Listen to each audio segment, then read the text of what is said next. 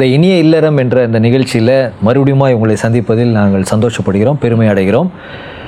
கடந்த இரண்டு எபிசோட்லேயே நம்ம பார்த்தது வந்து ஆண்டவர் திருமணத்தை ஒரு உடன்படிக்கையின் உறவாக நமக்கு கொடுத்திருக்கிறார். அடுத்தபடியாக திருமணத்திற்கென்று ஆண்டவர் ஒரு திட்டத்தை வைத்திருக்கிறார். அதிலே முதன்மையாக தோழமை உறவை ஆண்டவர் கணவன் மனை மத்தியிலே எதிர்பார்க்கிறார். இந்த எபிசோடில் நம்ம குறிப்பாக பார்க்க போகிறது என்னவென்றால் விட்டு இசைந்து. கணவன் மனைவி விட்டு இசைந்து ஒரே மாம்சமாவுதல் என்பதை குறித்து நாம் குறிப்பாக நாம் பார்க்க போகிறோம். அம்மா விட்டு இசைந்துன்னா என்ன நினைக்கிற நீ? யாரை விட்டு யாரோட இசையணும்? விட்டு அப்படின்னா பைபிள் என்ன போட்டிருக்கு? ஆதியாகமம் ரெண்டு இருபத்தி நாலு ஆதியாகமம் ரெண்டு இருபத்தி நாலு கணவர்களுக்கென்று கொடுக்கப்பட்ட ஒரு கட்டளையா எடுத்துக்கலாம். அது கணவர்கள் எல்லாம் புரிஞ்சுக்கிட்டா நல்லா ஆமா கணவர்கள்லாம் சேர்ந்து இதை படிக்கலாம்னு நினைக்கிறேன். இல்லையா? ஆதியாகமம் ரெண்டு இருபத்தி நாலு என்ன போட்டிருக்குன்னா இது நிமித்தம் புருஷன் தன் தகப்பனையும் தாயையும் விட்டு தன் மனைவியோடு இசைந்திருப்பான். அவர்கள் ஒரே மாம்சமாவார்கள். அப்போ புருஷன் தன் தகப்பனையும் தாயையும் விட்டு மனைவியோடு இசையும் போதுதான் அவர்கள் ஒரே மாம்சம் ஆவார்கள் ஆமா. அப்போ விட்டு அப்படின்னா என்ன அர்த்தம்? புருஷன் தன் தகப்பனையும் தாயும் விட்டு அப்படின்னா என்ன அர்த்தம்? நான் முதல்லயே சொன்ன மாதிரி விட்டு தனி கொடுத்துன போகணும்னு அவசியம் கிடையாது. அது வந்து ஒரு ஜியோகிராஃபிக்கல் லீவிங் அப்படின்னு சொல்கிறாங்க ஒரு வேறு ஒரு இடத்துக்கு நம்ம போனாக்கா இந்த ப்ராப்ளம் சால்வ் ஆகிடும் அப்படின்னு நினைக்கிறாங்க. ஆனால் எவ்வளோ தூரம் மயில் கடந்து நீங்கள் கடல் கடந்து போனால் கூட பெற்றோர்கள் இன்னும் பிள்ளைகளை அவங்க கண்ட்ரோல் பண்ணலாம். இல்லையா? ஸ்கைப்புன்னு ஒன்று இருக்குது இல்லை? அது மூலமாக வர சொல்கிறாங்க அதில் கூட கண்ட்ரோல் பண்ணலாம். அப்போ விட்டு அப்படின்னாக்கா அது வந்து ஜியோகிராஃபிக்கலாக அதாவது நம்ம இப்போ தனி கொடுத்துன போகிறதுனால இந்த ப்ராப்ளம் சால்வ் ஆகுமானாக்கா முற்றிலுமாக நம்ம சொல்லுவதற்கு இல்லை. அப்போ விட்டுன்னு போது ஆண்டவர் என்ன சொல்கிறாரு என்னுடைய தகப்பனையும் தாயையும் சார்ந்து வாழுகின்ற வாழ்க்கையை விட்டு. அப்போ நான் வந்து என்னுடைய அப்பா அம்மா மேலே எப்படி சாரலாம்? பொருளாதார ரீதியாக நான் அவர்கள் மேலே சார்ந்திருக்கலாம். அல்லது உணர்ச்சி ரீதியாக நான் சார்ந்திருக்கலாம். இவைகளெல்லாம் விட்டு உன் மனைவியோடு சார்ந்திரு அப்படின்னு சொல்கிறார் இது கணவர்களுக்கென்று கொடுக்கப்பட்ட ஒரு கட்டளை. அப்போ ஆண்டவர் வந்து கணவர் இதில் ஒரு முதல் பங்கு இருக்கு அப்படின்னு எதிர்பார்க்கிறார். கணவர் அந்த முதல் பங்கு முதல் ஸ்டெப் அவர் எடுத்து வைக்கும்போது மனைவி தன்னுடைய பெற்றோரை விட்டு வந்து இசைந்திருக்க அது வழிவகுக்கும்னு நினைக்கிறேன் Correct. அப்போ பெற்றோரை விட்டு அப்படின்னா இன்னைக்கு நிறைய பேர் எப்படி யோசிச்சுடுறாங்கன்னா பெற்றோரை உதாசீனப்படுத்திடுறாங்க. பெற்றோர் எப்படி யோசிக்கிறாங்கன்னா பிள்ளைகள் தனியாக போய் அவங்க இருக்கணும் அப்படின்னு நினச்சாங்கன்னா இல்லைன்னா அவங்களுக்குள்ள அவங்க இண்டிபெண்ட்டாக இருந்தாங்கன்னா பெற்றோர் அதை வந்து நம்மளை மறந்துட்டாங்க. பிள்ளைங்க நம்மளை மறந்து அவங்க இஷ்டத்திற்கு அவங்க வாழ்ந்துட்டுருக்காங்க நம்ம அவங்களுக்கு எப்பொழுதுமே அறிவுரை சொல்லணும் நம்ம அட்வைஸ் அவங்க கேட்கணும் அப்படின்னு எதிர்பார்க்குறாங்க. ஆகையால் பெற்றோருக்கு எப்படி இதை புரிய வைக்கலாம் அப்படின்னா ஆண்டவர் வந்து சங்கீதத்தில் கூட நம்ம ஒரு வசனம் பார்க்குறோம்ல உன் பிள்ளைகள் உன் பந்திய சுற்றிலும் ஒலிவ மர கன்றுகளைப் போல் இருப்பார்கள். இருபத்தி எட்டாவது சங்கீதம். கரெக்ட் ஒலிவ மர கன்றுகள் அப்படின்னு ஏன் போட்டிருக்கு? அந்த ஒலிவ மர கன்றுகள் வந்து அந்த மரத்துக்கு கீழாக வளரும். அந்த கன்றுகளை எடுத்து அதை தனியாக நட்டு வளர்க்கும் போது தான் அது வளர்ந்து கனி தர முடியும். அதே போல் பிள்ளைகள் ஃபஸ்ட்டு ஆண்டவர் வந்து பெற்றோரை ஒரு பாதுகாவலாக கொடுக்குறார். அவர்கள் வளர்ந்து வருவதற்கு ஏற்ற சூழலை பெற்றோர் கீழாக அவர் வைத்திருக்கிறார். திருமணம்னும் போது அந்த ஒரு பாதுகாப்புக்குலேருந்து வெளியே வந்து டைரெக்டாக அவங்க ஆண்டவருடைய பாதுகாவலுக்குள்ளே அவங்க செல்கிறாங்க அப்போ பெற்றோர் அவர்களை விட்டு கொடுக்க வேண்டும். பெற்றோருடைய ஸ்தானத்துக்கு இவங்க வந்துடுறாங்க. வந்துடுறாங்க. ஆனால் இவங்களுக்கு எக்ஸ்பீரியன்ஸ்லாம் இருக்கே. பெற்றோருக்கு எக்ஸ்பீரியன்ஸ் இருக்குது அவங்களுடைய அனுபவத்துல இருந்து சில அட்வைஸ்லாம் கொடுக்குறாங்க. அப்போ அந்த அட்வைஸ் எல்லாம் அவங்க எடுத்துக்கலாமா? எடுத்துக்க கூடாதா? இல்லை கட்டாயம் எடுத்துக்கலாம். அவங்க வந்து இவ்வளோ எக்ஸ்பீரியன்ஸில் அவங்க பேசுகிறாங்க ஆனால் அதை மாத்திரம் நான் எடுத்துக்கூடாது இப்போ நான் இப்போ நம்மக்கிட்ட வந்த ஒரு கணவன் மனைவி என்ன சொன்னாங்க? அந்த மனைவி என்ன சொல்கிறாங்க இவர் வந்து இவங்க அப்பா அம்மா சொல்கிறதே தான் கேட்டுக்கிட்டே இருக்கிறாரு. நான் சொல்கிறத கேட்குறதே இல்லை. என்கிட்ட டிஸ்கஸ் கூட பண்ணுறது கிடையாது. நாங்கள் வந்து ஒரு கார் வாங்கணும்னு நாங்கள் யோசித்தோம். ஷோரூம் ஷோரூமாக நாங்கள் போய் பார்த்தோம். கடைசியில் ஒரு கார் நாங்கள் டிசைட் பண்ணோம். என் கணவர் சொன்னார் கடைசியாக அப்பா கிட்ட கேட்டுக்கிறேன் அப்படின்னு. அப்போவே எனக்கு தெரியும் அவங்க அப்பா வேணாம் தான் சொல்லுவார் அப்படின்னு சொல்லி. அதே போல் வேணான்னு சொல்லிட்டார். அதே மாதிரி ஒரு கிரவுண்டு வாங்கலான்னு போகிறோம் நிறைய இடத்துல பார்த்துட்டு அப்பா கிட்ட ஒரு வார்த்தை நான் கேட்டுக்கிறேன். கேட்கட்டும் இல்லைன்னு சொல்லலை. ஆனால் அவங்க எந்த காரணத்தினால அதை சொல்கிறாங்கன்றதும் அவங்களால புரிஞ்சிக்க முடியல. அப்போ ஒரு மனைவிக்கு தன்னுடைய கணவனை எப்படி பார்க்குறாங்கன்னா ஒரு தலைவராக பார்க்குறாங்க. அவரால் ஒரு ஆண் ஆணுக்குரிய அந்த ஒரு உரிமையை எடுத்து செயல்படக்கூடிய அளவு வரவில்லையே. ஏன் அவர்கள் பெற்றோர்களே சார்ந்து இருக்கிறார்கள் போது மனைவி நேச்சுரலாகவே கணவரை மதிக்காமல் போயிடுறாங்க. அப்போது நம்ம இதுலேருந்து என்ன பார்க்குறோம் அப்படின்னா பெற்றோர் அட்வைஸ் கொடுக்கறது தப்பு கிடையாது. ஆனால் பெற்றோர் அட்வைஸ் கொடுத்தாலும் கணவன் மனைவி இருவருமாய் கலந்து ஆலோசித்து ஒரு தீர்மானத்தை எடுக்க வேண்டும். கரெக்ட் இதை வந்து ஜாயிண்ட் அக்ரிமெண்ட்னு சொல்கிறோம் அவங்க என்னதான் ஒரு சஜஷன் கொடுத்தா கூட கடைசியில் நம்ம என்ன சொல்லலாம்? நம்ம மனைவி கிட்ட நான் வந்து சொல்லும்போது எப்படி சொல்லலாம்? அப்பா இப்படி சொல்கிறாங்க அம்மா இப்படி சொல்கிறாங்க நீ என்ன சொல்கிற நம்ம ரெண்டு பேரும் சேர்ந்து ஜெபம் பண்ணி இந்த தீர்மானத்தை நம்ம எடுக்கலாம். அப்படின்னு சொல்கிறது தான் ஒரு நல்ல ஒரு ஆரோக்கியமான ஒரு தீர்மானமாக இருக்கும். அப்படி இல்லாத சூழ்நிலையில் எங்கள் அப்பா அம்மா சொல்கிறதையே நான் வந்து செய்யணும் செயல்படுத்தணும்னு ஒரு முயற்சி எடுத்துக்கொண்டே இருந்தேனாக்கா கட்டாயமாக நாளைக்கு என்ன வரும்? ஒரு பழி சொல்லு தான் வரும். மனைவி என்ன சொல்கிறாங்க நம்மக்கிட்ட வந்த கவுன்சிலிங் சுச்சுவேஷன்லேயே பார்த்தீங்கன்னாக்கா அந்த மனைவி என்ன சொல்கிறாங்க இவர் வந்து நான் சொல்கிறதையே கேட்கல அவங்க அப்பா அம்மா சொன்னதே கேட்டார். கடைசியில் என்ன ஆயிடுச்சு? என் பையனை வந்து இந்த ஸ்கூலில் சேர்க்க வேணான்னு சொன்னேன். அவங்க அப்பா அம்மா சொன்னாங்க அது நல்ல ஸ்கூலுன்னு சொல்லி சேர்த்து விட்டாரு. கடைசியில் என்ன ஆயிடுச்சு? என் பையன் ஃபெயில் ஆகிட்டான் அப்போ அந்த மனைவி வந்து கணவரை ப்ளேம் பண்ண ஆரம்பிச்சிட்டாங்க. அதனால அவங்களுடைய பையனுடைய அந்த ஃப்யூச்சரே ஒரு மாதிரி ஆயிடுச்சு. அப்போ இதில் பெற்றோருடைய பங்கு என்ன? அவங்க எப்படி சொல்லலாம்? இது எங்களுடைய அபிப்பிராயம். நாங்கள் உங்களுக்கு வந்து இதை திணிக்கல. நீங்கள் யோசிங்க நீங்கள் ஜெபம் பண்ணுங்கள் நீங்கள் டிசைட் பண்ணுங்கள் இப்போ பெற்றோருடைய பொறுப்பு என்ன? பிள்ளைகளை படிக்க வைத்து அவர்களை வளர வைத்து அவங்களுடைய கடமையை அவங்க பெரிய ஒரு கடமையை அவங்க முடிக்கிறாங்க. பிள்ளைகளுடைய பொறுப்பு தான் பெற்றோரை கவனிக்கிறது. அப்போ அவர்களுக்கு தேவை இருக்கும்போது பிள்ளைகள் அவர்களுக்கு இருப்பது நிச்சயமாக அவசியம்.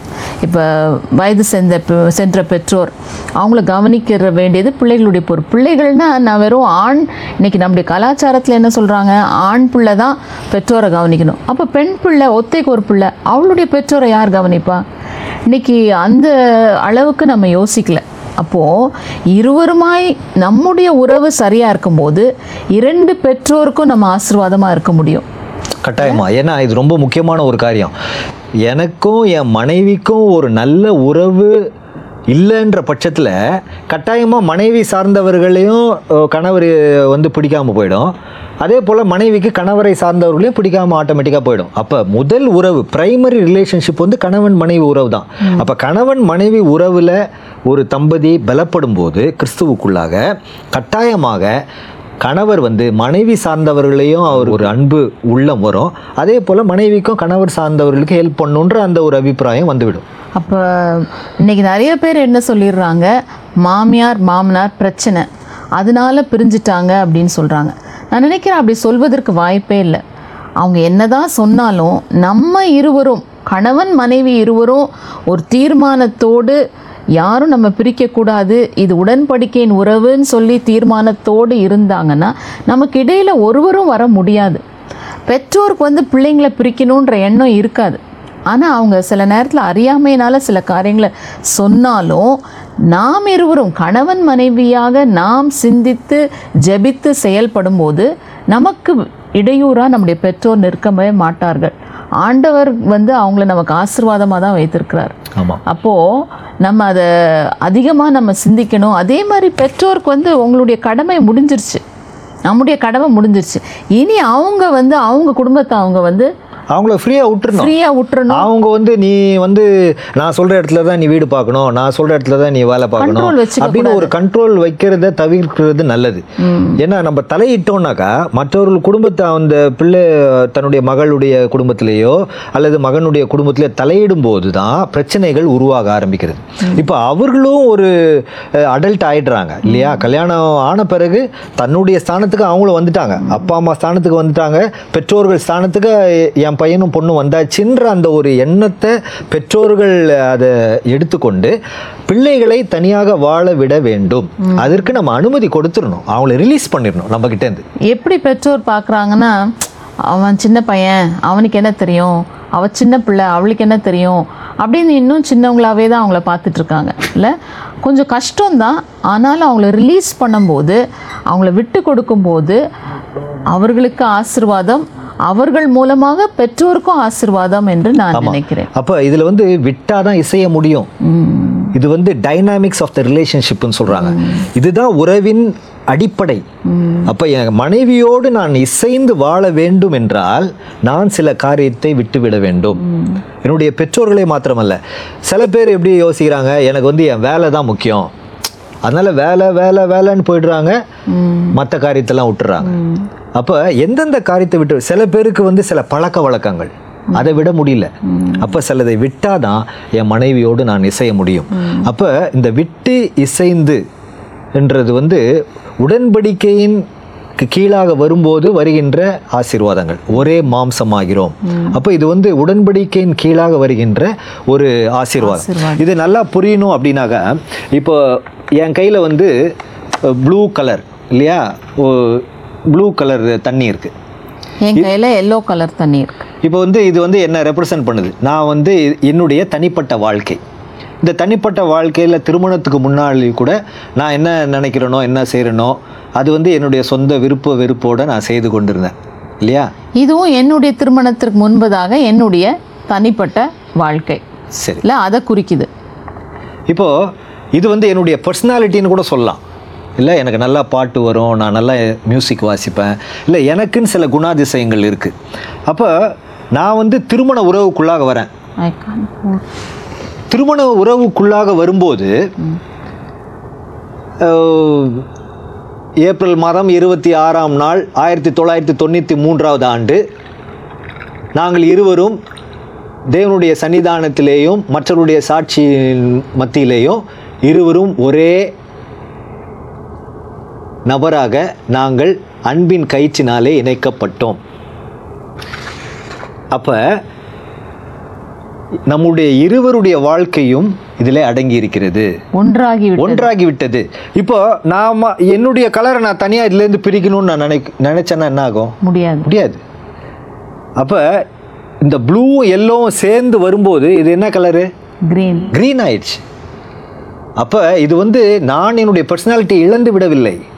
இன்னும் கூட்டி நம்ம இரண்டு பேரும் சேரும்போது ஒரு புதிய வல்லமை பிறக்கிறது. ஒரு கூட்டு சத் ஒரு கூட்டு சக்தி. இதை இங்கிலீஷில் வந்து சினர்ஜிசம்னு சொல்கிறாங்க அப்போ கணவன் மனைவி உறவு ஒன்றாக இசையும் போது இணையும் போது ஒரு கூட்டு சக்தி உருவாகிறது. சினர்ஜிசம் அது வந்து எல்லா ஹார்ஸ் பவருக்கும் மேலானதுன்னு சொல்கிறாங்க அது வந்து கால்குலேட்டே பண்ண முடியாது. அவ்வளோ சக்தி கணவன் மனைவி உறவில் இருக்கிறது.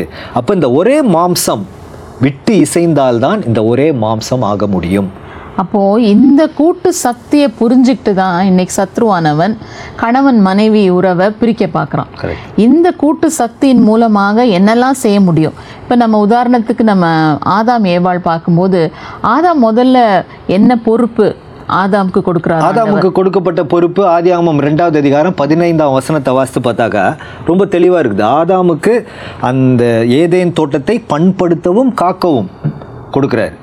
மனைவிக்கு ஆண்டவர் என்ன சொல்றாரு? மனைவிக்கு வேற ஒரு ஏதேன் தோட்டம் கொடுக்கல. ஏற்ற துணையா இருக்கணும். அவ்வளவுதான் அவங்களுக்கு.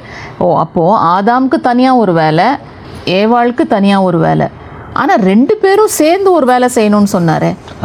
அதுதான் ரொம்ப முக்கியம். இப்போ தனிப்பட்ட வகையில் ஆண்டவர் கொடுக்குறாரு. ஆதாம வந்து வெறும் ஏதேன் தோட்டத்தை நான் பாதுகாத்தணும் பண்படுத்தணும்னு ஏவாளுக்கு ஆதாமுக்கு ஏற்ற துணையாக இருக்கணும் அவ்வளோதான் ஆனால் ரெண்டு பேரும் சேரும்போது ஆதியாகமம் முதலாவது அதிகாரம் இருபத்தி எட்டாவது வசனம் வாசித்து பார்த்தா என்ன சொல்லியிருக்கனாக்கா நீங்கள் இருவரும் பழுகி பெருகி பூமியை நிரப்பி அவைகள் எல்லாவற்றையும் ஆண்டு கொள்ளுங்கள் என்ற ஒரு பூரண இன்னும் அதிகமான ஒரு பொறுப்பை ஒரு சக்தியை ஆண்டவர் நமக்கு தரார். அப்போ ஆண்டு கொள்ளுதல் அப்போ எல்லாவற்றையும் கீழ்ப்படுத்துவது இருவருமாய் சேர்ந்து செய்ய வேண்டிய ஒரு செயல். இருவரும் சேர்ந்தாதான் செய்ய முடியும். அந்த ஆண்டு கொள்ளுதல் எல்லாமே படைக்கப்பட்ட எல்லாமே மகுடமாகிய அந்த மனுக்குலத்திற்கு கீழாக வர வேண்டும் என்று தான் ஆண்டவருடைய திட்டம். அப்போ எதுவும் நம்ம மிஞ்சி போகிறதுக்கு வாய்ப்பு கிடையாது. அப்போ இந்த ஒரே மாம்ச உறவு அப்படின்னும் போது நம்ம மூன்று பாகங்களாக பிரிக்கப்பட்டிருக்கோம்ல. ஆவி ஆத்மா சரீரம். இது மூன்று இணைவது தான் ஒரே மாம்சம் இல்லையா? இப்போ இன்னைக்கு திருமண உறவு அப்படின்ன உடனே ரெண்டு உடல் ஒன்றாக வருவது தான் திருமண உறவு அப்படின்னு யோசிக்கிறாங்க இல்லை? ஆனால் திருமண உறவு என்பது உடல் மட்டும் அல்ல நம்மளுடைய ஆத்மா. ஆத்மானா நம்முடைய சிந்தனை நம்முடைய செயல் நம்முடைய தீர்மானிக்கும் திறன் அது எப்படி ஒன்றாக முடியுமா? சாத்தியமா? நாளடைவில் அது ஒன்றாக முடியும். அதனால தான் ஆண்டவர் நீங்கள் இருவரும் ஒரே மாம்சமாக இருப்பீர்கள்னு சொல்கிறார் அப்போது ஆவி அப்படின்னும் போது ஆவியானவர் நம்மை ஒன்றாக்குகிறார். அப்போது இது ரொம்ப முக்கியமான ஒரு உறவு. அதனால தான் ஒருவேளை இல்லை பவுல் இருக்க ஆண்டவர் அப்படி ஒரு ஒரு வெளிப்பாட்டை கொடுத்தார். எப்படி? கணவர் வந்து கிறிஸ்துவ போலவும் மனைவி வந்து சபையை போலவும் இல்லை ஒன்றிவிட வேண்டும் அப்படின்னு சொல்லி அந்த இந்த உன்னதமான இந்த உறவுக்கு அப்பேற்பட்ட ஒரு உதாரணத்தை பவுல் சொல்லியிருக்கிறார். ஆமாம் இப்போ ஆண்டவருடைய திட்டம் வந்து விட்டு இசைந்து. அப்போ சாத்தானுக்கு ஒரு திட்டம் இருக்கணும்ல. அது என்னவா இருக்கும்? அவன் சொல்வான் நீ எப்படி உங்க அப்பா அம்மா விடுறது? உன் வாழ்நாள் நீடித்திருப்பதற்கு உன் தாயும் தகப்பனையும் கனம் பண்ணு. அப்படின்னு சொல்லி வசனம் சொல்லுவான் ஆமாம் அப்போ கணம் பண்ணுவாயாக தான் போட்டிருக்கு. கீழ்ப்படியாவாயாகன்னு போட்டிருக்கா? இல்லை. எபேசியர் முதலாவது அதிகாரம் எபேசியர் ஆறாவது அதிகாரம் முதல் வசனத்தில் பார்த்தீங்கன்னாக்கா பிள்ளைகளே உங்கள் பெற்றோருக்கு கர்த்தருக்குள் கீழ்ப்படியுங்கள். பிள்ளைகளுக்கு தான் கீழ்ப்படுகிறது அப்போ பெரியவன் ஆகி அவன் கணவன் ஸ்தானத்துக்கு வந்த பிறகு பெற்றோர் ஸ்தானத்துக்கு வந்த பிறகு கனப்படுத்த வேண்டும். கனப்படுத்துவது என்பது அவர்களுக்கு கொடுக்க வேண்டிய கனத்தையும் மரியாதையும் செலுத்த வேண்டும். அதுதான். அன்னைக்கு நம்மக்கிட்ட வந்த ஒரு கணவர் சொன்னார்ல எங்கள் அம்மா என் மனைவி முன்னால் ஓங்கி என்னை அடிச்சிட்டாங்க அப்படின்னாங்க. அது எவ்வளோ ஒரு தவறான ஒரு காரியம். இல்லை இப்போ தன்னுடைய மகன் திருமணமாகி மருமகளும் இருக்காங்க அவங்களுக்கு ஒரு சின்ன பையனும் இருக்காங்க. அந்த தாய்க்கு அவ்வளோ உரிமை இருக்கிறதா? இல்லை அப்போது அவ்வளோ அடல்ட் ஆன பிறகு ஒரு சிறு பிள்ளையை போல் ட்ரீட் பண்ணுறது தவறான காரியம். அவங்களுக்கும் அப்போது அந்த பிள்ளைகளுக்கு இவர்களும் வளர்ந்து விட்டாங்க. இவங்களும் ஒரு குடும்பஸ்தன் ஆயிட்டான்ற ஒரு மரியாதை பெற்றோரும் கொடுக்க வேண்டும். கொடுக்க வேண்டும். அப்போ சாத்தானுடைய ஒரு ஆயுதம் என்னன்னாக்கா பெற்றோர்கள் வந்து பிள்ளைகளை விடாமல் பிடித்து கொள்ளணும் அப்படின்ற ஒரு யூகத்தில் எடுத்துகிட்டு வந்துட்டான். என்னதான் இருந்தாலும் உன் பையன் என்னதான் இருந்தாலும் உன் பொண்ணு இவ்வளோ நாள் நீ கஷ்டப்பட்டு வளர்த்தீங்க. இன்னைக்கு நேற்று வந்த பேச்சை கேட்டு அவன் பின்னாடி போயிட்டான்னு தான் எல்லா பெற்றோர்களும் யோசிக்கிறாங்க. இல்லையா? அவன் கட்டாயம் ஒரு மாறுதல் உண்டு. திருமணத்தில் ஒரு மாறுதல் ஏற்படணும். அப்போ தான் அவர் வந்து பைபிளுக்கு வேதத்துக்கு ஒத்த கணவராக இருக்க முடியும் மனைவியாக இருக்க முடியும். அப்போ இன்றைக்கு பெற்றோருடைய தலையீடு இருக்கக்கூடாது குடும்பத்தில். விட்டுறணும். யாரை நம்பி விட்டுறணும்? ஆண்டவரே என் பிள்ளைங்களுக்கு நான் கல்யாணம் பண்ணி வச்சிட்டேன். நீங்கள் அவங்களுக்கு ஞானத்தை கொடுங்க. நீங்கள் அவங்கள போதித்து நடத்துங்க. அப்படின்னு சொல்லி அவங்களுக்காக பெற்றோர் ஜெபத்தில் நின்றாங்கன்னா அதை விட பெரிய உதவி அவங்களால எதுவுமே கிடையாது. இன்றைக்கி வந்து அன்னைக்கு வந்து அந்த மனைவி சொல்கிறாங்களே நான் எங்கள் அம்மாவுக்கு ஃபோன் பண்ணி சொல்லிட்டேன். நான் எல்லாம் பேக் பண்ணிட்டு நான் வரேன்னு சொல்லி. எங்கள் அம்மாவும் சொல்லிட்டாங்க நான் உயிரோட இருக்கிற வரைக்கும் நான் உன்னை பார்த்துக்கிறேம்மான்னு சொல்லியிருக்கிறாங்க. அப்படி சொல்கிற பெற்றோர்கள்கிட்ட அந்த பிள்ளைங்க அப்படி தானே போக தானே செய்யும்? இல்லையா? அப்போ அந்த பெற்றோர்கள் எந்த நிலைமையில் அந்த பிள்ளைய அவங்க ஃபோன் பண்ணும்போது என்ன சொல்லியிருக்கலாம்? கொஞ்சம் பொறுமையாக இரு இல்லைன்னா நான் வரேன் இல்லைன்னா ஒரு கவுன்சிலரை போய் பார்க்கலாம். நீ எப்படியாவது இந்த பிரச்சனையிலேருந்து ஒரு தீர்வு காணலாம்னு சொல்லியிருக்கலாம். உடனே நீ புறப்பட்டு வா. நான் இருக்கிற வரைக்கும் நான் உயிரோடு இருக்கிற வரைக்கும் உன்னை பார்த்து கொள்ளுவேன்னு சொல்லக்கூடாது இல்லையா? அது மட்டும் இல்லை. நம்மக்கிட்டே ஒரு தாய் சொன்னாங்கல்ல ஏம்மா இந்த பையன் இல்லைன்னா எங்களுக்கு வேற பையனா கிடைக்காது. இன்னொரு கல்யாணம் பண்ணி வைப்பேன். ஆ- ஆனா அவங்க வந்து நல்லா வாழ்ந்துட்டாங்க. அவங்க ஒரு கணவரோட அவங்க வாழ்க்கையை நல்லா வாழ்ந்துட்டாங்க. ஆனால் பிள்ளைக்கு மட்டும் ரெண்டாவது கல்யாணம் பண்ணி வைக்கிறேன்னு எப்படி சொல்ல முடியுது இன்றைக்கு? இல்லை அது தேவனை எவ்வளோ துக்கப்படுத்தும் அப்படின்றது வந்து அவங்களுக்கு தெரியாமல் இருக்குது இன்றைக்கி நிறைய திருமணங்கள் பார்க்கும்போது திருமணமாகி இருபது ஆண்டுகள் கழித்தோ இருபத்தைந்து ஆண்டுகள் கழித்து கூட பிரிந்து போகிற நிலைமை இருக்கிறது. அப்போ அவங்க ஒரே மாம்சமாயிட்டாங்க. நம்ம நீங்கள் அந்த தாள் வச்சு காட்டினீங்கல்ல அந்த ரெண்டு பேப்பர் ஒன்றாக ஒட்டி விட்டாச்சு. அப்போ அவங்க பிரியும் போது ரெண்டு பேருக்கும் பாதிப்பு ஏற்படும்.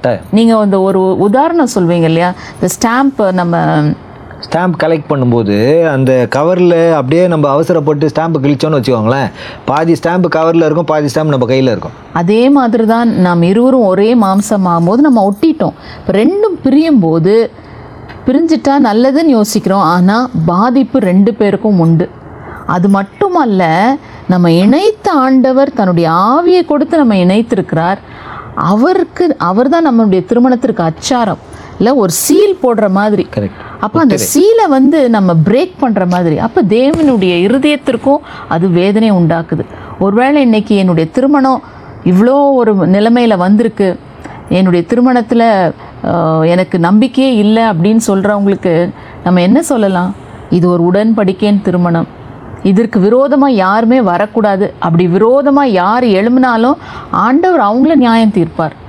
ஆகையால் நான் இந்த திருமணத்துக்காக நான் நிற்பேன். ஆண்டவர் எனக்கு உதவி செய்வார் என்ற நம்பிக்கையோடு நாம் இருக்க வேண்டும். சரி. நேர்களே நாம் இந்த எபிசோடில் ரொம்ப முக்கியமான ஒரு சப்ஜெக்டை பற்றி நம்ம டிஸ்கஸ் பண்ணோம். இல்லையா? நம்முடைய பெற்றோர்களை குறித்து. அப்போ ஆண்டவர் சில உண்மைகளை வேதத்தில் நமக்கென்று கொடுத்திருக்கிறார். இல்லையா? ஆதியாகமம் ரெண்டு இருபத்தி நாலு தான் இதற்கு ஆதாரமான வசனம். அப்போ கணவர் தனக்குள்ள பொறுப்பை எடுத்து செயல்பட வேண்டும். ப்ரையாரிட்டைஸ் பண்ணணும். நம்முடைய ரிலேஷன்ஷிப்பில் ப்ரையாரிட்டைஸ் பண்ணணும். அப்போ விட்டு விட்டால் தான் இசைய முடியும். இசைந்தால் தான் ஒரே மாம்சமாக முடியும். இது உடன்படிக்கையின் கீழ் வருகின்ற ஒரு பெரிய ஆசீர்வாதம். நாம் ஒரு சின்ன பிரேக்குள்ளாக போக போகிறோம் after the break we will come back with more questions இனிய இல்லறம். இடைவேளைக்கு பிறகு. இனிய இல்லறம். தொடர்கிறது. வெல்கம் பேக் டு இனிய இல்லறம் ப்ரோக்ராம் இப்போ நம்ம மத்தியில் நிறைய பேர் வந்திருக்கிறாங்க. அவர்கள் சில கேள்விகளை கேட்பார்கள். அதற்கு நாம் பதில் சொல்லலாம். இப்போ என்னன்னா இப்போ சில ஃபேமிலியில் வந்து ஒரே சிங்கிள் ஒரே பையன் ஒரே பொண்ணு இருக்காங்க இந்த மாதிரி. இப்போ ஒரே பையன் இருக்கிற ஃபேமிலியில் அம்மாவை அவன் தான் பார்க்கணும். ஏன்னா அதுதான் கடமை. இப்போ கிறிஸ்தவ முறைப்படி நம்ம அவங்கள பார்த்து தான் ஆகணும். அம்மா என்ன நினைக்கிறாங்க? எனக்கு ஒரே பிள்ளை தானே. அப்போது வந்து ஆஃப்டர் மேரேஜ் நீங்கள் சொல்கிறீங்க தகப்பனையும் தாயையும் விட்டுட்டு மனைவியோட இசைந்து இருக்கணும்னு தான் வேதம் சொல்லுது.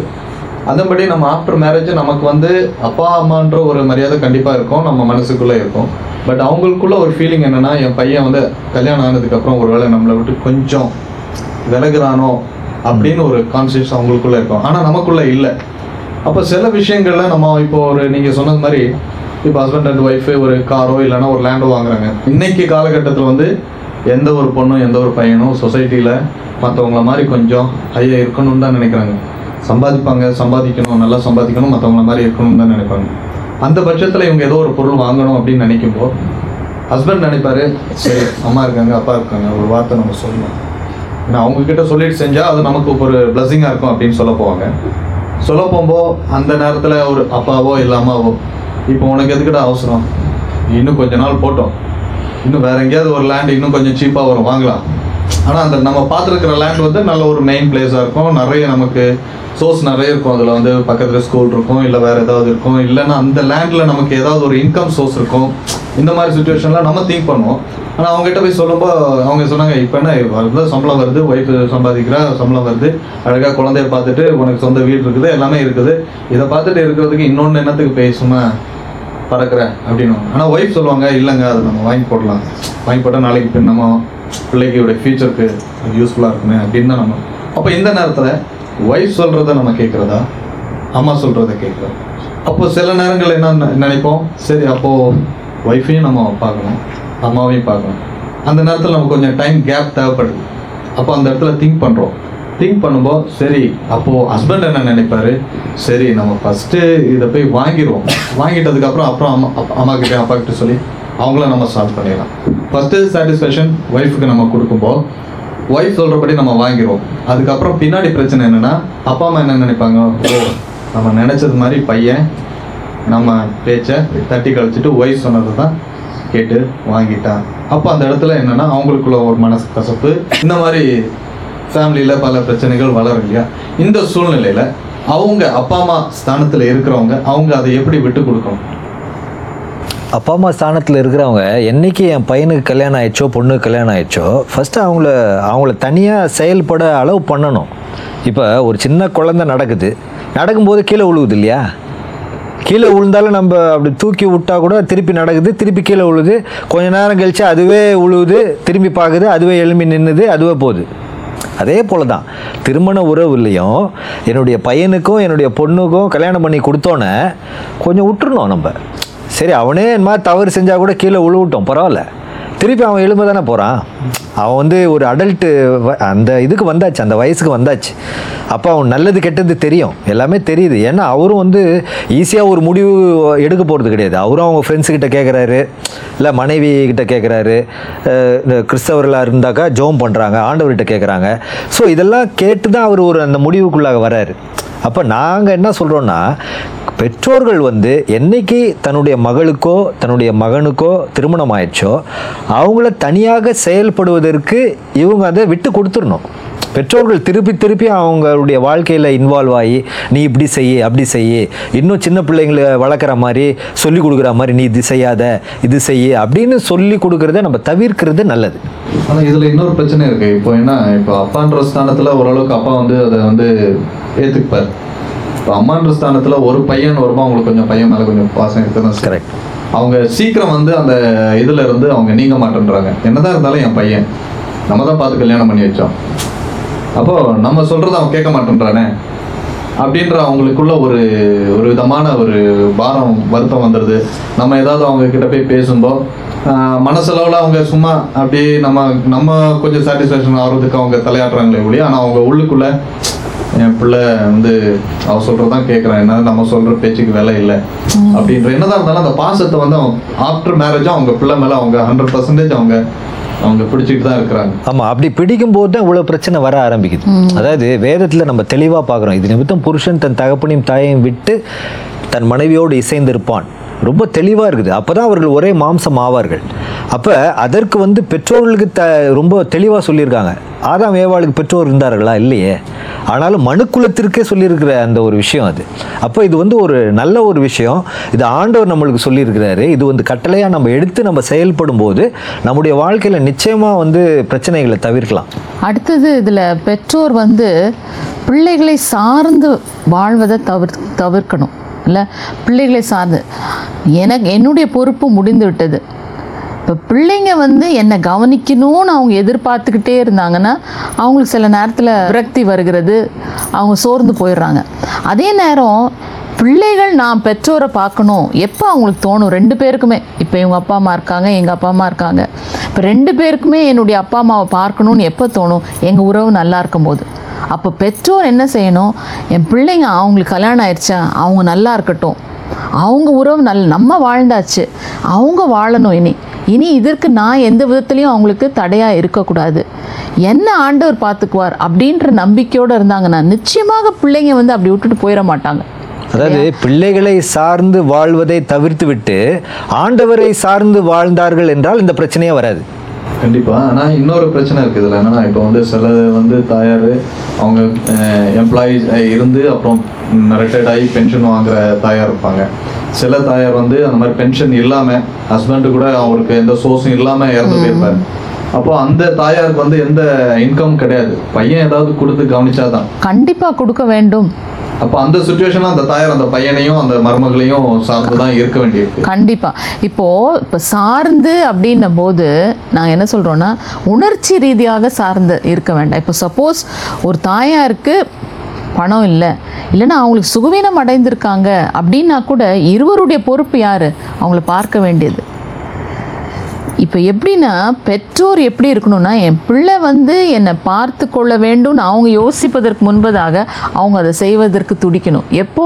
இந்த உறவு நல்லா இருக்கும் போது இப்போ மாமியார் வந்து தொடர்ந்து பிரச்சனை பண்ணிகிட்டே இருந்திருக்காங்கன்னா அந்த மருமகளுக்கு தோணவே தோணாது. வே ஏன் உங்கள் அண்ணன் பார்த்துக்க கூடாதா? உங்கள் தங்கச்சி பார்த்துக்க கூடாதா? அப்படின்வாங்க இப்போது இவங்க ரெண்டு பேருக்குள்ள உறவு சரியாக இருந்துச்சுன்னா நிச்சயமாக அவங்க என்னது? பெற்றோரை பார்க்க முடியும்.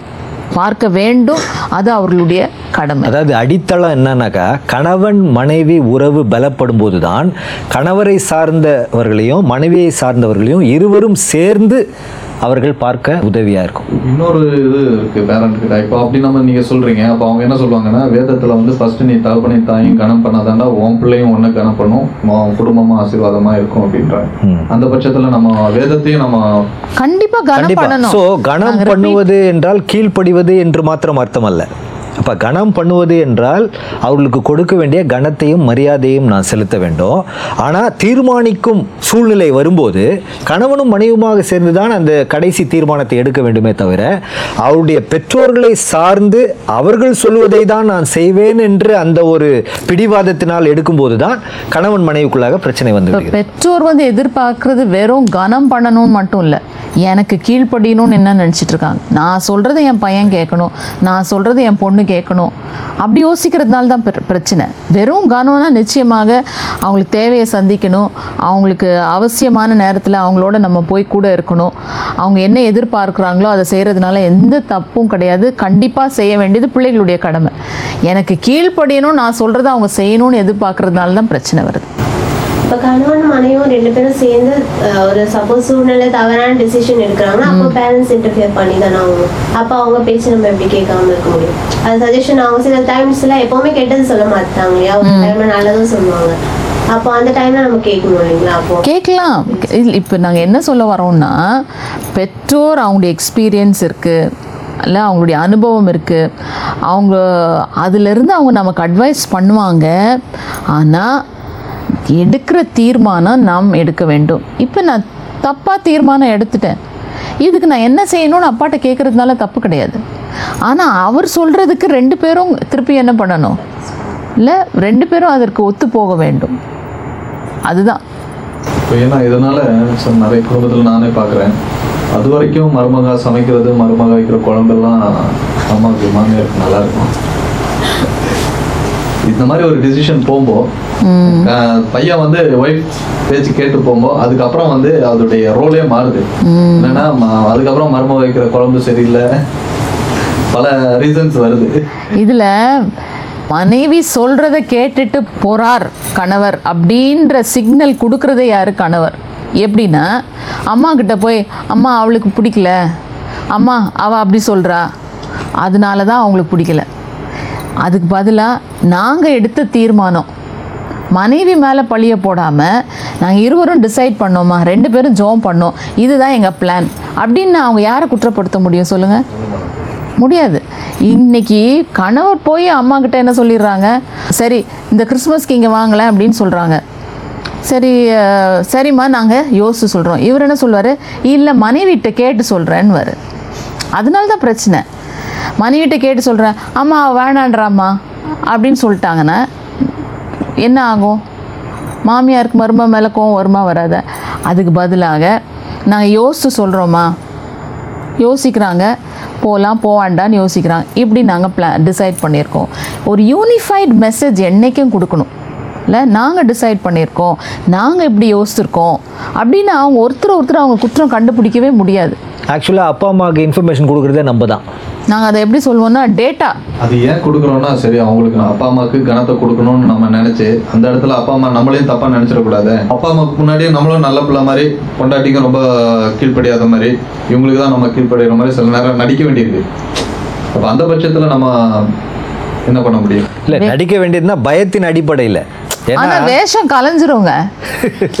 ரொம்ப நாள் ஓடாது. வேஷம் போட்டோம்னா அது நிச்சயமா கலைஞ்சிரும். இங்க பயப்படுற மாதிரி அங்க பயப்படுற ஒரு நாள் எல்லாம் வெட்ட வெளிச்சமாயிடும். அதனால யாருக்கும் பயப்பட வேணாம். மனைவிக்கும் பயப்பட வேணாம் அப்பா அம்மாவுக்கும் இப்போ ஏன். மனைவி வந்து கணவரை மதிக்கிறது இல்லை. ஏன்னா நல்லா தெரியும். இவர் வந்து நடிக்கிறாரு ட்ராமா போடுறாரு. இவர் ஜென்யூன் கிடையாது. அதனால உள்ளதை உள்ளபடி பேச வேண்டும். அதுதான் அவங்க எதிர்பார்க்குறாங்க. ஈஸியாக கண்டுபிடிச்சிடுவாங்க அவங்க. ஸோ அதனால நம்ம வந்து வெளிப்படையாக ஒரு உண்மையை சொல்கிறது ரொம்ப நல்லது. ஆக்சுவலாக உங்கள் அப்பா அம்மாவை விட உங்கள் மனைவிக்கு தான் உங்களை நல்லா தெரியும். ஏன்னா அப்பா அம்மா கிட்ட நம்ம முகமூடி போட்டு இருந்துக்கலாம். ஆனால் அந்த திரையெல்லாம் எங்கே கிழிஞ்சிரும்? மனைவி கிட்ட மேரேஜில் கிழிச்சிரும் எல்லாத்தையும். இன்னொரு பிரச்சனை இருக்கு ஃபேமிலியில் அதாவது ஒரு ஃபேமிலியில் ஒரே பையன் அக்கா தங்கச்சிங்க இருந்தாங்கன்னா மோஸ்ட்லி அம்மாக்கள் வந்து பையனை விட பொம்பளை பிள்ளைங்க தான் ரொம்ப அதிகம் நேசிக்கிறாங்க. அவங்க வீட்டுக்கு தான் அடிக்கடி போவாங்க. அப்போ ஒரு இடத்துல ஃபங்க்ஷனுக்கு போகிறோம் போனோம். ஆமாம் வாங்க நீங்கள் எல்லாம் ஒன்றா போகலண்ணா இல்லை அது அவள் வீட்டில் அது இருக்குது. அதனால் அங்கே போனோம் கூப்பிட்டுருக்குறா. ஏன்னா சும்மா மர்ம கூட வரக்கூட வர்றதுக்கு கொஞ்சம் தயக்கப்பட்டு பொண்ணுங்க மேலே வழியப்பட்டுட்டு போட்டுட்டு அப்படி சில அம்மாக்கள் அப்படி ஒரு மகள்கள் மாத்திரம்தான். பையன்னா அப்படி ஒரு அவங்க ஒரு கேட்டகரி மகள்னா தனி ஸ்பெஷல் என் பொண்ணுங்க என் பிள்ளைங்க நான் பெற்றதுங்க இன்னொரு குடும்பத்துக்கு அனுப்பியிருக்கேன். அந்த மாதிரி பேரண்ட்டுக்கு என்ன நீங்கள் சொல்ல வருது பட்சபாதம் பார்க்குறது சரியில்லை. இன்னைக்கு நிறைய உண்மை தான் இது ரொம்ப உண்மை. மகளுடைய பிள்ளைங்க மேலே ரொம்ப அன்பு. மகனுடைய பிள்ளைங்கள சட்டை பண்ணுறது கிடையாது. இது எதனால இந்த பட்சபாதம் இருக்குதுன்னு தெரியல. அது நல்லதில்லை. ஆனால் பிள்ளைகள் அதை வந்து நம்ம பெருசாக்கிக்க கூடாது. சில நேரத்தில் துக்கமாக தான் இருக்கும். என்னடா ஆம்பளை பிள்ளையுடைய பிள்ளைங்கள அவங்க கவனிக்க மாட்டேன்றாங்க. நம்முடைய அம்மா கவனிக்கலைன்னா அவருக்கு கஷ்டமாக தான் இருக்கும். எங்கள் அம்மா தான் பெண் வீட்டார் தான் எல்லாம் செய்கிறாங்க அப்படின்ற ஒரு கஷ்டம் இருக்க தான் செய்யும். இந்த பட்சபாதம் இருப்பது நல்லதில்லை. ஆம்பளை பிள்ளையாக இருந்தாலும் பெண் பிள்ளையாக இருந்தாலும் எல்லாமே அவங்க பெற்றெடுத்த பிள்ளைகள் தான். அவங்களுடைய பிள்ளைகள் தான் அவங்க பேர பிள்ளைகள். அப்போ எல்லாருக்கிட்டேயும் அவங்க நல்லா இருப்பது தான் நல்லது. இல்லையா? ஆனால் அவங்களுடைய கம்ஃபர்ட் லெவல் ஒரு வேளை அவங்களுக்கு மகா கிட்ட போய் இருக்கிறதும் ஒரு வேளை அவங்களுக்கு கூச்சப்படாமல் ஒரு வசதியாக அவங்க இருக்கிறாங்கன்னா அதனால் நம்ம அவங்கள குறை சொல்லவும் முடியாது. ஆனால் ரொம்ப ஆப்வியஸாக அவங்க காட்டிக்க கூடாது. இல்லை அது ரொம்ப தவறானது. வந்து அதை காட்டிடுறாங்க. ஆமா, அது தவறு. சில பிள்ளைகள் அதாவது பாதிக்கப்படுறாங்க. ஆம்பளை பிள்ளைகள் வந்து பாதிக்கப்படுறாங்க. அந்த சுச்சுவேஷன் அவங்க என்ன அந்த டைம் பார்த்து சில ஃபேமிலியில ஒய்ஃபுடைய ஃபேமிலி வந்து உள்ள என்டர் ஆயிடுவாங்க. இதுலயே சில பிரச்சனைகள் வருது. அட்வான்டேஜ் எடுத்துக்குவாங்க. அதாவது திருமணம் என்பது வந்து ஒரு நம்ம புதுசாக ஒரு பேர்த் பண்ணுற மாதிரி தான் நம்மளுக்கு புதுசாக ஒன்று ரெண்டா அப்பா அம்மா மாமியார் மாமனார்னு சொல்லிட்டு இரண்டு புது உறவுகள் நம்மளுக்கு கிடைக்குது. அதே மாதிரி நிறைய உறவுகள் வந்து மச்சான் மாமா அப்படின்ட்டு நிறைய உதவு உறவுகள் வந்து ரெஃப்ரெஷ் ஆகுது. புதுசாக கிடைக்குது. அதெல்லாம் நம்மளுக்கு புதுசாக கிடைக்கும் பொழுதும் நம்ம வீட்டில் கணவன் மனைவியாக வாழும் பொழுது சில நாட்கள் அது வந்து ரொம்ப சுகமா இருக்கும். தமிழ் அழகா சொல்லுவாங்க ஒரு பழமொழி புது தொடப்பம் நல்லா பெருகும் பழசாச்சுன்னா காலி அப்படின்ட்டு. அந்த சில நாட்கள் கடந்த பிறகு வந்து வீட்டில் வந்து சூழ்நிலைமை அப்படியே மாறுது மாமியார் வந்து மருமகளை வந்து நல்லா பார்த்துக்குவாங்க. அதுக்கப்புறம் வந்து ஒரு நல்லா என்னோட பொண்ணு மாதிரி அப்படின்னு சொல்லிட்டு நிறைய விஷயங்கள் பண்ணுவாங்க. ஆனால் காலப்போக்கில் பார்த்தீங்கன்னா வந்து அது அப்படியே மாறிட்டு வரும். வார்த்தைகள் அப்படியே மாறும். ஆஹ் சூழ்நிலைமைகள் அப்படியே மாறும். இதுக்கு காரணம் என்னன்னு நினைக்கிறீங்க? அப்போதான் நாள் அடைவில் தான் ஒருத்தர் ஒருத்தர் பற்றி கொஞ்சம் உண்மைகள் வெளியே வரும். ஃபஸ்ட்டு மன மருமளாக போகிறவங்க எதுக்கும் கோவப்பட மாட்டாங்க. ரொம்ப நல்லா இருப்பாங்க. கொஞ்ச நாள் கழித்து கொஞ்சம் முகத்தை காட்டுவாங்க. அது மாமியாருக்கு பிடிக்காது. மாமியாரும் என்ன பண்ணுறாங்க முகத்தை காட்டுறாங்க.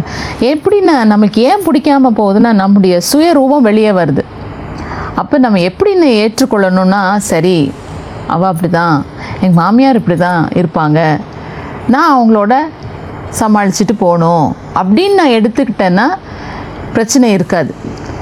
அவங்க ஒரு சொன்ன ஒரு விஷயத்தை நான் என்னைக்கு பெருசாக்குறேனோ அவங்க செய்த ஒரு காரியத்தை நான் பெருசாக்கிட்டு அவங்கள தவறாக புரிஞ்சுக்கிறேனோ அன்னைக்கு தான் அது பிரச்சனையாகும். இல்லையா? ஏன்னா எல்லா உறவுகள்லேயும் ஒரு நாள் அடைவில் ஒரு சில உண்மைகள் வெளியே வரும்.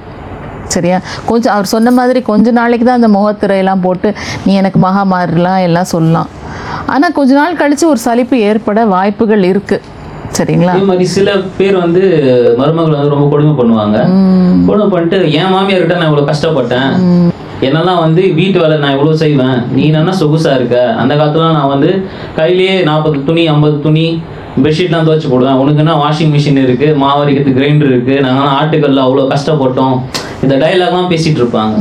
ஸோ அது வந்து எப்படி நினைக்கிறீங்க? இது நாங்கள் எப்படி சொல்வோம்னா காயப்பட்டவர்கள் காயப்படுத்துவார்கள். அவங்க மாமியாரெல்லாம் அவங்க காயப்பட்டாங்க. அப்போ அவங்களுக்கு காயம் இன்னும் ஆறலை. அவங்க மாமியாரை அவங்க மன்னிக்கலன்னு அர்த்தம். அவங்க மாமியாரை மன்னிச்சிட்டாங்கன்னா தான் மருமகளை நல்லா நடத்துவாங்க. அந்த உள்ள வைராக்கியம் என்னைக்கு வச்சுட்ருக்காங்களோ அன்னைக்கு தான் அவங்க என்ன செய்வாங்க? இல்லை? அதாவது அந்த வைராக்கியம் அந்த கசப்பு இருக்கு இல்லையா? அந்த கசப்பான வேர் எல்லாரையும் பாதிக்கும்னு எபிரேயரில் வருது அது. கசப்பான வேர் மற்றவர்களை பாதிக்கும். அப்போ அந்த மாமியாருக்குள்ள ஒரு கசப்பு இருக்குது ஏன்னா அவங்க மாமியாரை அவங்கள கொடுமைப்படுத்தியிருக்கிறாங்க. அப்போ என்னைக்கு இவங்க அவங்க மாமியாரை மன்னித்து அவங்கள தங்களுடைய வாழ்க்கையிலிருந்து ரிலீஸ் பண்ணி அவங்கள வந்து ஆசீர்வதிக்க ஆரம்பிக்கிறாங்களோ அப்போ தான் தன்னுடைய மருமகளை நல்வழியில் நடத்த முடியும். அப்படி இல்லைன்னா இந்த பிரச்சனை தொடர்ந்து தான் வரும். அந்த மருமகள் என்ன பண்ணுவாங்க? திருப்பி அவங்க அடுத்த சந்ததியில் வருகின்ற அவங்க மருமகளை குடும்பப்படுத்த ஆரம்பிச்சிருவாங்க. அப்போ இது சந்ததி சந்ததியாக தொடரும். அப்போ ஒருத்தர் அதை பிரேக் பண்ணணும். ஏன் நான் இப்படி பட்டுட்டேன்? இனி நான் ஏன் மருமகள் அப்படி செய்ய மாட்டேன்னு ஒரு மாமியார் தீர்மானம் எடுத்தாங்கன்னா அந்த குடும்பம் ஆசீர்வதிக்கப்படும். சரி சில நேரங்களில் வந்து மனைவி வந்து ஒரு தப்பான முடிவு எடுக்கும்பொழுது வந்து நம்ம என்ன செய்யணும்? குறிப்பாக இப்போ சொல்லணும்னா வந்து அவங்க மாமனார் மாமியார் வந்து ஒரு முதியோர் இடத்துல விடலாம் அப்படின்ட்டு அந்த மனைவி முடிவு எடுக்கிறாங்க. என்னால் பார்த்துக்க முடியல ரொம்ப கஷ்டமாக இருக்குது நான் ஜாபுக்கு போகிறேன் இவங்களுக்குலாம் வந்து சமைக்க முடியல. இவங்களுக்கு காலையில் வந்து சுகர் இல்லாமல் சமைக்கணும். அது மட்டும் இல்லாமல் இவங்களுக்கு மெடிசன்ஸ்லாம் வச்சுட்டு போனேன் எனக்கு ரொம்ப கஷ்டமாக இருக்குது நான் வந்து இவங்கள முதியோர் இடத்துல விட்டுலான்னு இருக்கேன் அப்படின்றாங்க. இந்த மாதிரி மனைவி சொல்லும்பொழுது கணவன்மார்கள் என்ன பண்ணணும் யார் அப்பா அம்மாவை மனைவியுடைய அப்பா அம்மாவை சொல்றாங்களா? கணவருடைய கணவரோட அப்பா அம்மாவை. மாமனார் மாமியார். என்ன சொல்லலாம்னு நினைக்கிறீங்க? அது வேண்டாம்னு தான் நான் சொல்லுவேன். கண்டிப்பா. பிள்ளைகள் இருக்கும்போது எதுக்கு பெற்றோர் முதியோர் இல்லத்தில் இருக்க வேண்டும்? அப்படி இருந்தாலும் வந்து இந்த காலகட்டத்துல வந்து நிறைய முதியோர் இல்லங்கள் வந்து வந்து- பெருகிட்டே இருக்கு. அதுக்கு என்ன காரணம் அப்படின்னு நம்புறேன் ஆண்டவரை அறிந்த பிள்ளைங்க ஆண்டவருடைய பிள்ளைங்க தங்களுடைய பெற்றோரை நிச்சயமாக முதியோர் இல்லத்தில் விடக்கூடாது. இப்போ இவங்க வேலைக்கு போகிறாங்க இவங்களுக்கு பார்க்க முடியலன்னா ஒரு ஆள் வச்சு நம்ம பார்க்கலாம். வீட்டோட அப்போ நம்ம பணம் சம்பாதிக்கிறோம். அவங்கள ஒரு ஆள் வச்சு பார்க்குறதுல எந்த தவறும் கிடையாது. அந் அந்த விதமான காரியங்களுக்கு கணவர் வந்து இணங்கி போகணும்னு அவசியமே கிடையாது. சரிங்களா? இப்போ அதன் விளைவாக இந்த ரெண்டு பேருக்கும் ரொம்ப பிரச்சனை ஜாஸ்தி ஆகுது. கணவன் மனைவிக்குள்ள பிரச்சனை ஜாஸ்தி ஆகுது அப்படின்னு சொன்னால் அவங்க பக்கத்துலேயே கூட அவங்க அப்பா அம்மாவை இன்னொரு வீடை பார்த்து வச்சு ஒரு ஆள் வச்சு அவங்கள கவனிக்கலாமே ஒழிய முதியோர் இல்லத்திற்கு அவங்கள அனுப்புவது சரியான காரியம் கிடையாது. கட்டாயமாக அவங்க என்ன செய்றாங்களோ அதுக்கு பலனை கட்டாயம் அனுபவிக்கும். ஆமாம் நாளைக்கு இவங்க இருப்பாங்க. ஒரு வசனம் என்ன. சொல்லுதுன்னா கலாத்தியர் ஆறாவது அதிகாரம் ஏழு எட்டு என்ன சொல்லுதுன்னா மனிஷ் மனுஷன் எதை விதைக்கிறானோ அதை அறுப்பான். அப்படின்னு போட்டிருக்கு. நாங்கள் சொல்லல. வேதாகமம் சொல்லுது. அப்போ ஒரு மனுஷன் ஒரு விதையை விதைக்கிறான். தன்னுடைய பெற்றோரே எடுத்துன்னு போய் அவர் வந்து ஒரு முதியோர் இல்லத்தில் சேர்த்தாருனாக்கா நான் எதை விதைக்கிறோன்னா கட்டாயம் நான் அதை அறுப்பேன். என் பிள்ளைங்க அதை செய்ய என் பிள்ளைங்க அதை செய்யும். நீங்களாவது உங்கள் அப்பா அம்மா எண்பது வயசில் போய் சேர்த்தீங்க. அவன் நாற்பது வயசுலேயே போய் சேர்க்கணுன்னு ஐடியா போட்டுக்கிட்டு இருப்பான். சீக்கிரமாக நடக்குது எல்லாம். அப்போ இது வந்து உண்மை. எனக்கு என்னுடைய அப்பா அம்மா என்னை வந்து சின்ன வயசுலேருந்து இவ்வளோ தூரம் என்னை கஷ்டப்பட்டு எவ்வளோ அவங்க வந்து சாக்ரிஃபைஸ் பண்ணி தங்களுடைய வாழ்க்கையை வெறுத்து என்னை இவ்வளோ தூரம் ஆளாகி இருக்கிறாங்க. அப்போ அவங்கள போய் நீ நீங்கள் போய் ஒரு முதியோர் இல்லத்தில் சேர்த்தீங்கன்னா அது உங்களுக்கு கொடுக்கின்ற வெகுமதியாக அல்லது வேறு என்னன்னு சொல்லலாம் அதை இல்லையா? நம்முடைய சமுதாயத்தில் இது பெருகி வருகிறது. இதை நாம் தடுக்கணும். நம்முடைய சமுதாயத்தில் நம்ம எழுப்பி நின்று இந்த முதியோர் இல்லங்கள் பெருகுவதை நாம் தடுப்பதற்கு கிறிஸ்தவ சமுதாயம் எழும்ப வேண்டும். ஏன்னா ஒரே வசனம் என்ன சொல் பத்து கட்டளையில் ஒரு ஆசீர்வாதம் உள்ள ஒரு கட்டளை என்ன? உன் வாழ்நாள் நீடித்திருப்பதற்கு உன் தகப்பனையும் தாயையும் கனம் பண்ணுவாயாக. அப்போ இதுதான் கனம் பண்ணுவது. அவங்க வந்து அவங்களுடைய வியாதியின் சூழ்நிலையில் பலவீனமான சூழ்நிலையில் பெற்றோர்களுக்கு நீங்கள் கனப்படுத்துவது என்றால் என்ன? பிள்ளைகளாகிய நாம். பெற்றோர்களை நான் பாதுகாக்க வேண்டும். அவர்களை கடைசி வரைக்கும் வச்சு நான் வந்து பராமரிக்கணும். அதை விட வேறு வேலையே கிடையாது. என்ன கேட்டால் அப்போ மனைவி அதை எதிர்க்கிறாங்கனாக்கா மனைவியை நல்வழிப்படுத்தணும். இல்லையா? அவங்க வந்து கணவனுக்கு மனைவிக்குள்ள உறவு நல்லா இருக்கணும். இல்லைனாக்கா அவங்க மனைவியை ரிலீஸ் பண்ணணும். சரி நீயே பார்த்துக்கிட்டு இருக்கிறியா? என் தங்கச்சியை கொஞ்ச நாள் வந்து பார்க்க சொல்கிறேன் இல்லைனா வேற ஒரு ஆள் வச்சு நம்ம பார்க்கலாம். அதுக்குரிய பணத்தை ஆண்டவர் தருவார். அப்படின்னு நம்ம அதை வந்து பகிர்ந்து கொள்ள வேண்டும். அப்படி செய்யும்போது நம்முடைய வாழ்க்கை நல்லா இருக்கும்.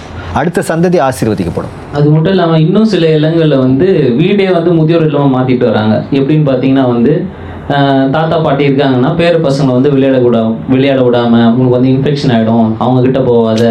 நீ தூரமாக இருக்கணும் அப்படின்ட்டு ஒரே ஒரு ரூம் மட்டும் அவங்களுக்கு அலாட் பண்ணி கூட உட்காந்து ஃபேமிலியாக உட்காந்து சாப்பிட்றதும் கிடையாது. அதே போல் வந்து கூட ஃபேமிலி ப்ரேயர்லேயும் ஒன்றா உட்காறது கிடையாது. அவங்க ரெண்டு பேரும் தனியாக இருப்பாங்க. சாப்பாடு உள்ளே போகும். அது வெளியே வரும். அதோட அவ்வளோதான் தவிர பேர பசங்க போய் உள்ளே உட்காந்துட்டு அந்த ஒரு குடும்ப ஐக்கியமே இல்லாமல் நிறைய குடும்பங்கள் வந்து இருக்குது ஸோ அது எப்படி நம்ம மாற்றலாம்? இது வந்து ஒரு தவறான ஒரு சூழல் அது. அது வந்து கணவன் மனைவியுமாக சேர்ந்து அவர்கள் ஆண்டவரோடு நெருங்கணும். அவங்க ஆண்டவருடைய பிள்ளைகள்னால் இதெல்லாம் அவங்க செய்ய மாட்டாங்க கட்டாயமாக இந்த தொலைக்காட்சியில் வர நிறைய சீரியலில் வந்து நம்ம உட்காந்து உட்காந்து பார்த்து அதுலேயும் நிறைய காரியத்தை நம்ம கற்றுக்கிட்டோம் மாமியாரை எப்படி மருமக கொடுமைப்படுத்துகிறா மருமக எப்படி மாமியாரை வைக்கிற இடத்துல வைக்கிறா? இதெல்லாம் நம்மளுக்கு வேண்டாத ஒரு காரியம். அவங்க வந்து நம்ம வீட்டுக்குள்ளே எடுத்துகிட்டு வந்துட்டாங்க சில காரியத்தெல்லாம். கிறிஸ்தவர்களாகிய நாம் வந்து நம்ம தெளிவாக இருக்கணும். வேதத்தை படிக்கிறதுக்கு பதிலாக டிவி முன்னாடியே உட்காந்து நீங்கள் சீரியல் பார்த்துட்டு இருந்தீங்கன்னாக்கா அதனால வர கொடுமைகள் தான் இதெல்லாம். வேறு யாருமே அதை கற்றுக் கொடுக்கல. நம்மளே சாத்தானுக்கு வழி வகுத்துட்டோம். கதவை திறந்து உள்ளே வான்னு சொன்னோன்னே அவன் ஏழு பிசாசை கூட்டின்னு வந்து உள்ளே உட்கார வைப்பான். அதில் ஒரு பிசாசு டிவி அதில் வேண்டாத காரியம்லாம் நிறைய வரதை பார்த்து பார்த்து பார்த்து நல்ல காரியங்கள் நிறையா இருக்குது அதை விட்டுருவோம் நம்ம. இதை உட்காந்து உட்காந்து நம்மளுடைய மனைவிகள் பார்த்து பார்த்து சீரியலை பார்த்ததுனால தான் இந்த பிரச்சனை. ஒரு ஒரு கணவர் சொல்கிறார் எங்கள் வந்து சார் எங்கள் வீட்டில் வந்து மெட்டி ஒலி பார்த்த பிறகு தான் தட்டு ஒலி கேட்குன்றது எனக்கு மெட்டி ஒலினா என்னென்னு தெரியாது. அப்புறம் கேட்டேன் என்னன்னாக்கா சீரியல் நேமா? அப்போ நான் என்ன சொல்கிறேன்னா குடும்பத்தில் நடக்கிற காரியங்கள் இதெல்லாம். அப்போ ஒரு குடும்பம் பாதிக்கப்படுது. அவங்க எங்கேருந்து கற்றுக்குறாங்க ஐடியா எங்கேருந்து வருது? இங்கேருந்து தான் வருது. ஸோ இதெல்லாம் நான் தவிர்க்கணும். இதெல்லாம் தவிர்த்துட்டு குடும்ப ஜெபம் இல்லை குடும்பமாக உட்காந்து வேதத்தை வாசித்து தியானித்து ஜெபம் செய்யும்போது இந்த காரியம்லாம் நம்மளுக்கு வரவே வராது. ஸோ சாத்தானுடைய மெயின் எய்ம் என்ன? திருடவும் கொல்லவும் அழிக்கவும் தான் வரான். ஆனால் நம்முடைய ஆண்டவர் ஜீவனை கொடுக்கவும் அது பரிபூர்ணப்படவும் வந்தேன்னு சொல்கிறாரு அப்போ நம்ம குடும்பங்களில் சந்தோஷமும் சமாதானமும் நிலவணுமா? ஆண்டவரை நான் முதலாக வைத்து நான் செயல்படும் போது தான் அது நடக்கும். அப்படி இல்லாத பட்சத்தில் நான் வேற ஒரு காரியத்துக்கு முக்கியத்துவம் தரேன் அப்படின்ற பட்சத்தில் குடும்பத்தில் கட்டாயம் சமாதானத்தை நம்ம ஆசீர்வாதத்தை நம்ம எதிர்பார்க்க முடியாது. சில பேரண்ட்ஸ்லாம் வந்து வெறும் வீட்டு வேலைக்காக ட்ரீட் பண்ணுறாங்க இப்போ ஹஸ்பண்ட் ஒய்ஃப் ஆஃபீஸ் போகிறாங்க அது மாதிரி இருந்துச்சுன்னா தங்களோட பிள்ளைகளை பார்த்துக்கிறதுக்காகவும் மற்ற வேலைகள்லாம் ம- செய்யறதுக்காக மட்டும் கூட அவங்களால ஒரு முடியாத ஸ்டேஜ் ஆயிடுச்சுன்னா அதுக்கப்புறம் அவங்கள வந்து அந்த ஹோம்ஸில் எடுத்துகிட்டு போய் சேர்க்குற மாதிரியும் இருக்குது அதை எப்படி அவங்கள யூஸ் பண்ணுற வரைக்கும் அவங்க வேணுன்ற வரைக்கும் யூஸ் பண்ணிக்கிறாங்க. அதுக்கப்புறம் எப்படி அவங்கள அது மாதிரி பண்ணுவாங்க? கண்டிப்பாக தவறு தான் இல்லை இப்போது பிள்ளைகளை வளர்ப்பது பெற்றோருடைய கடமை. சரி இவங்க வேலைக்கு போகிறாங்கன்னா பெற்றோரோட விடுறாங்க. அவங்களுக்கு அது முடியுதா முடியலையான்னு பார்க்கணும். பெற்றோரும் அதை வெளிப்படையாக சொல்லணும். எங்களால் முடியாதும்மா பையன் ரொம்ப கலாட்டா பண்ணுறான் எங்களால் முடியல அப்படின்னு அவங்க முடியாத பட்சத்தில் அவங்க சொல்லணும். சிலர் வந்து அதை சொல்லாமையே இருப்பாங்க. பயந்துக்கிட்டு மருமக என்ன சொல்லிடுவாளோ மகன் என்ன சொல்லிடுவாரோன்ட்டு பயப்படுவாங்க. அந்த மாதிரி சூழ்நிலையில் அவங்க வந்து அதற்குன்னு ஒரு ஆளை அவங்க ஏற்படுத்தணும். இப்போ மனைவி வந்து வேலை செய்கிறது முக்கியம் அப்படின்னு நினச்சாங்கன்னா அவங்க பிள்ளைங்களை கவனிக்கிறதுக்கு நிச்சயமாக ஒரு ஆளை வை வைத்து தான் பார்க்கணும். அதே நேரத்தில் அவங்க வீட்டில் இருந்து பார்க்குற மாதிரி வராது. யார்? மனைவி வீட்டில் இருந்து தன்னுடைய பிள்ளைகளை வளர்கிற வரைக்கும் நல்ல ஒரு சிக்ஸ் ஸ்டாண்டர்ட் செவன்த் ஸ்டாண்டர்ட் போகிற வரைக்கும் அவங்கள நல்லா பார்த்துக்கிறது வந்து ஒரு மனைவியுடைய பொறுப்பு. இன்றைக்கி எல்லாரும் வேலை வேலைன்னு ஓடிடுறாங்க. அப்பா அம்மா கிட்ட போயிடுறாங்க பிள்ளைகளை. இல்லை சில நேரத்தில் ரொம்ப அதிக செல்லமாகவும் வளர்ந்துடுதுங்க. அப்பா அம்மாவுக்கு கேட்காம கீழ்ப்படியாமல் ஸோ இதனால் நிறைய ப்ராப்ளம்ஸ் இருக்குது அப்போ மனைவி வந்து எனக்கு எது ப்ரியாரிட்டி என்னுடைய குடும்பம் என்னுடைய பிள்ளைகளா? இல்லைன்னா நான் சம்பாதிக்கிற சம்பாத்தியமா? அப்படின்னு அவங்க யோசிக்கணும். யோசித்து செயல்படணும். இப்போ முதியோர் இல்லத்தை பற்றி சொன்னீங்க. இதில் சில பேரண்ட் இப்போ பென்ஷன் ஹோல்டர் பேரண்ட்லாம் இருப்பாங்க. அப்போ அவங்க சில நேரம் பையன் மேலேயும் இல்லைன்னா மருமக இல்லைன்னா மக இல்லைன்னா மருமகன் மேலே ஏதாவது ஒரு கசப்பு இருக்கும் இல்லை ஏதோ அவங்க கூட வாழ்றது கூட ஒரு கசப்பு இருக்கும். அந்த பட்சத்தில் எனக்கு பென்ஷன் இருக்கு நான் ஏதாவது ஹோமில் போய் இருந்துக்கிறேன் அப்படின்னு போகிற பேரண்ட் இருக்கு. அந்த மாதிரி சூழ்நிலையில போகிற பேரண்ட்னால இந்த பிள்ளைகளுக்கு அது பிளஸ்ஸிங்கா இல்லை பிளஸ்ஸிங் இல்லையா? ஏன்னா பையன் வந்து அனுப்ப அனுப்பல அனுப்பலை பேரண்ட் வாலண்டியர் அவங்களே இல்லை எதுக்கு நம்மளால இவங்களுக்கு ம் அப்படின்ற இவங்க என்னன்னா நமக்கு தான் பென்ஷன் வருது. நமக்கு ஏன் நம்ம பையனை நம்ம பார்த்துருக்க வேண்டாம். நமக்கு பென்ஷன் வருது. நம்ம எங்கேயாவது நல்ல ஃப்ரீயாக எங்க ஃப்ரீ மைண்டோட இருக்கலாமே திங்க் பண்ணுற பேரண்ட்டும் இருக்காங்க. இருக்காங்க. ஆனால் அவங்க முழு மனசோட அந்த ஒரு தீர்மானத்தை எடுக்கிறாங்களான்னு நீங்கள் கேட்டு பார்த்தீங்கன்னாக்கா அவங்க எடுத்திருக்க மாட்டாங்க. ஏன்னா மருமகள் மூலமாக ப்ரெஷர் வந்திருக்கும் இல்லை பையன் மூலமாக ப்ரெஷர் வந்திருக்கு அந்த சூழ்நிலையின் காரணத்தினால தான் அந்த தீர்மானத்துக்குள்ளே போகிறாங்களே தவிர தன்னிச்சையாக அவங்க வந்து நான் கட்டாயம் ஒரு முதியோர் இடத்துல போய் நான் சேர்ந்துக்கணும்னு எந்த பெற்றோரும் சொல்ல மாட்டாங்க. அப்போ அந்த மாதிரி சூழல் நம்ம உருவாக்கக்கூடாது. பெற்றோர்களே நான் வந்து மனமோந்து நான் பார்த்துக்கணும். அது வந்து கட்டாயம் ஒரு ஆசீர்வாதம். இப்ப நமக்கு மாத்திரம் இல்லை நம்முடைய வருங்கால சந்ததிக்கும் அது ஆசீர்வாதம். அதை மீறி அவங்க போகணுன்னு விருப்பப்பட்டாங்கன்னு நம்ம ஒன்றும் செய்ய முடியாது. ஆமாம் அதே மீறி போகணும்னு நினச்சாங்கன்னா நம்ம ஒன்றும் பண்ண முடியாது. ஆனால் ட்ரை டு கன்வின்ஸ் them. நீங்கள் அப்படி போகிறது வேணால் நான் பார்த்துக்கிறேன் நான் அவங்கள உங்கள் மனசை நான் புண்படுத்தியிருந்தேன் நான் மன்னிப்பு கேட்டுக்கிறேன் அப்படின்னு ரெக்கன்சைல் பண்ணி அவங்கள வந்து தடுக்கிறது தான் முயற்சி செய்யணுமே தவிர இன்னும் அவங்கள வந்து சேர்த்து விடுறதுக்கு நானே கூட்டிகிட்டு போகிறேன் அட்மிஷன் வாங்கி தரேன்னு சொல்லக்கூடாது.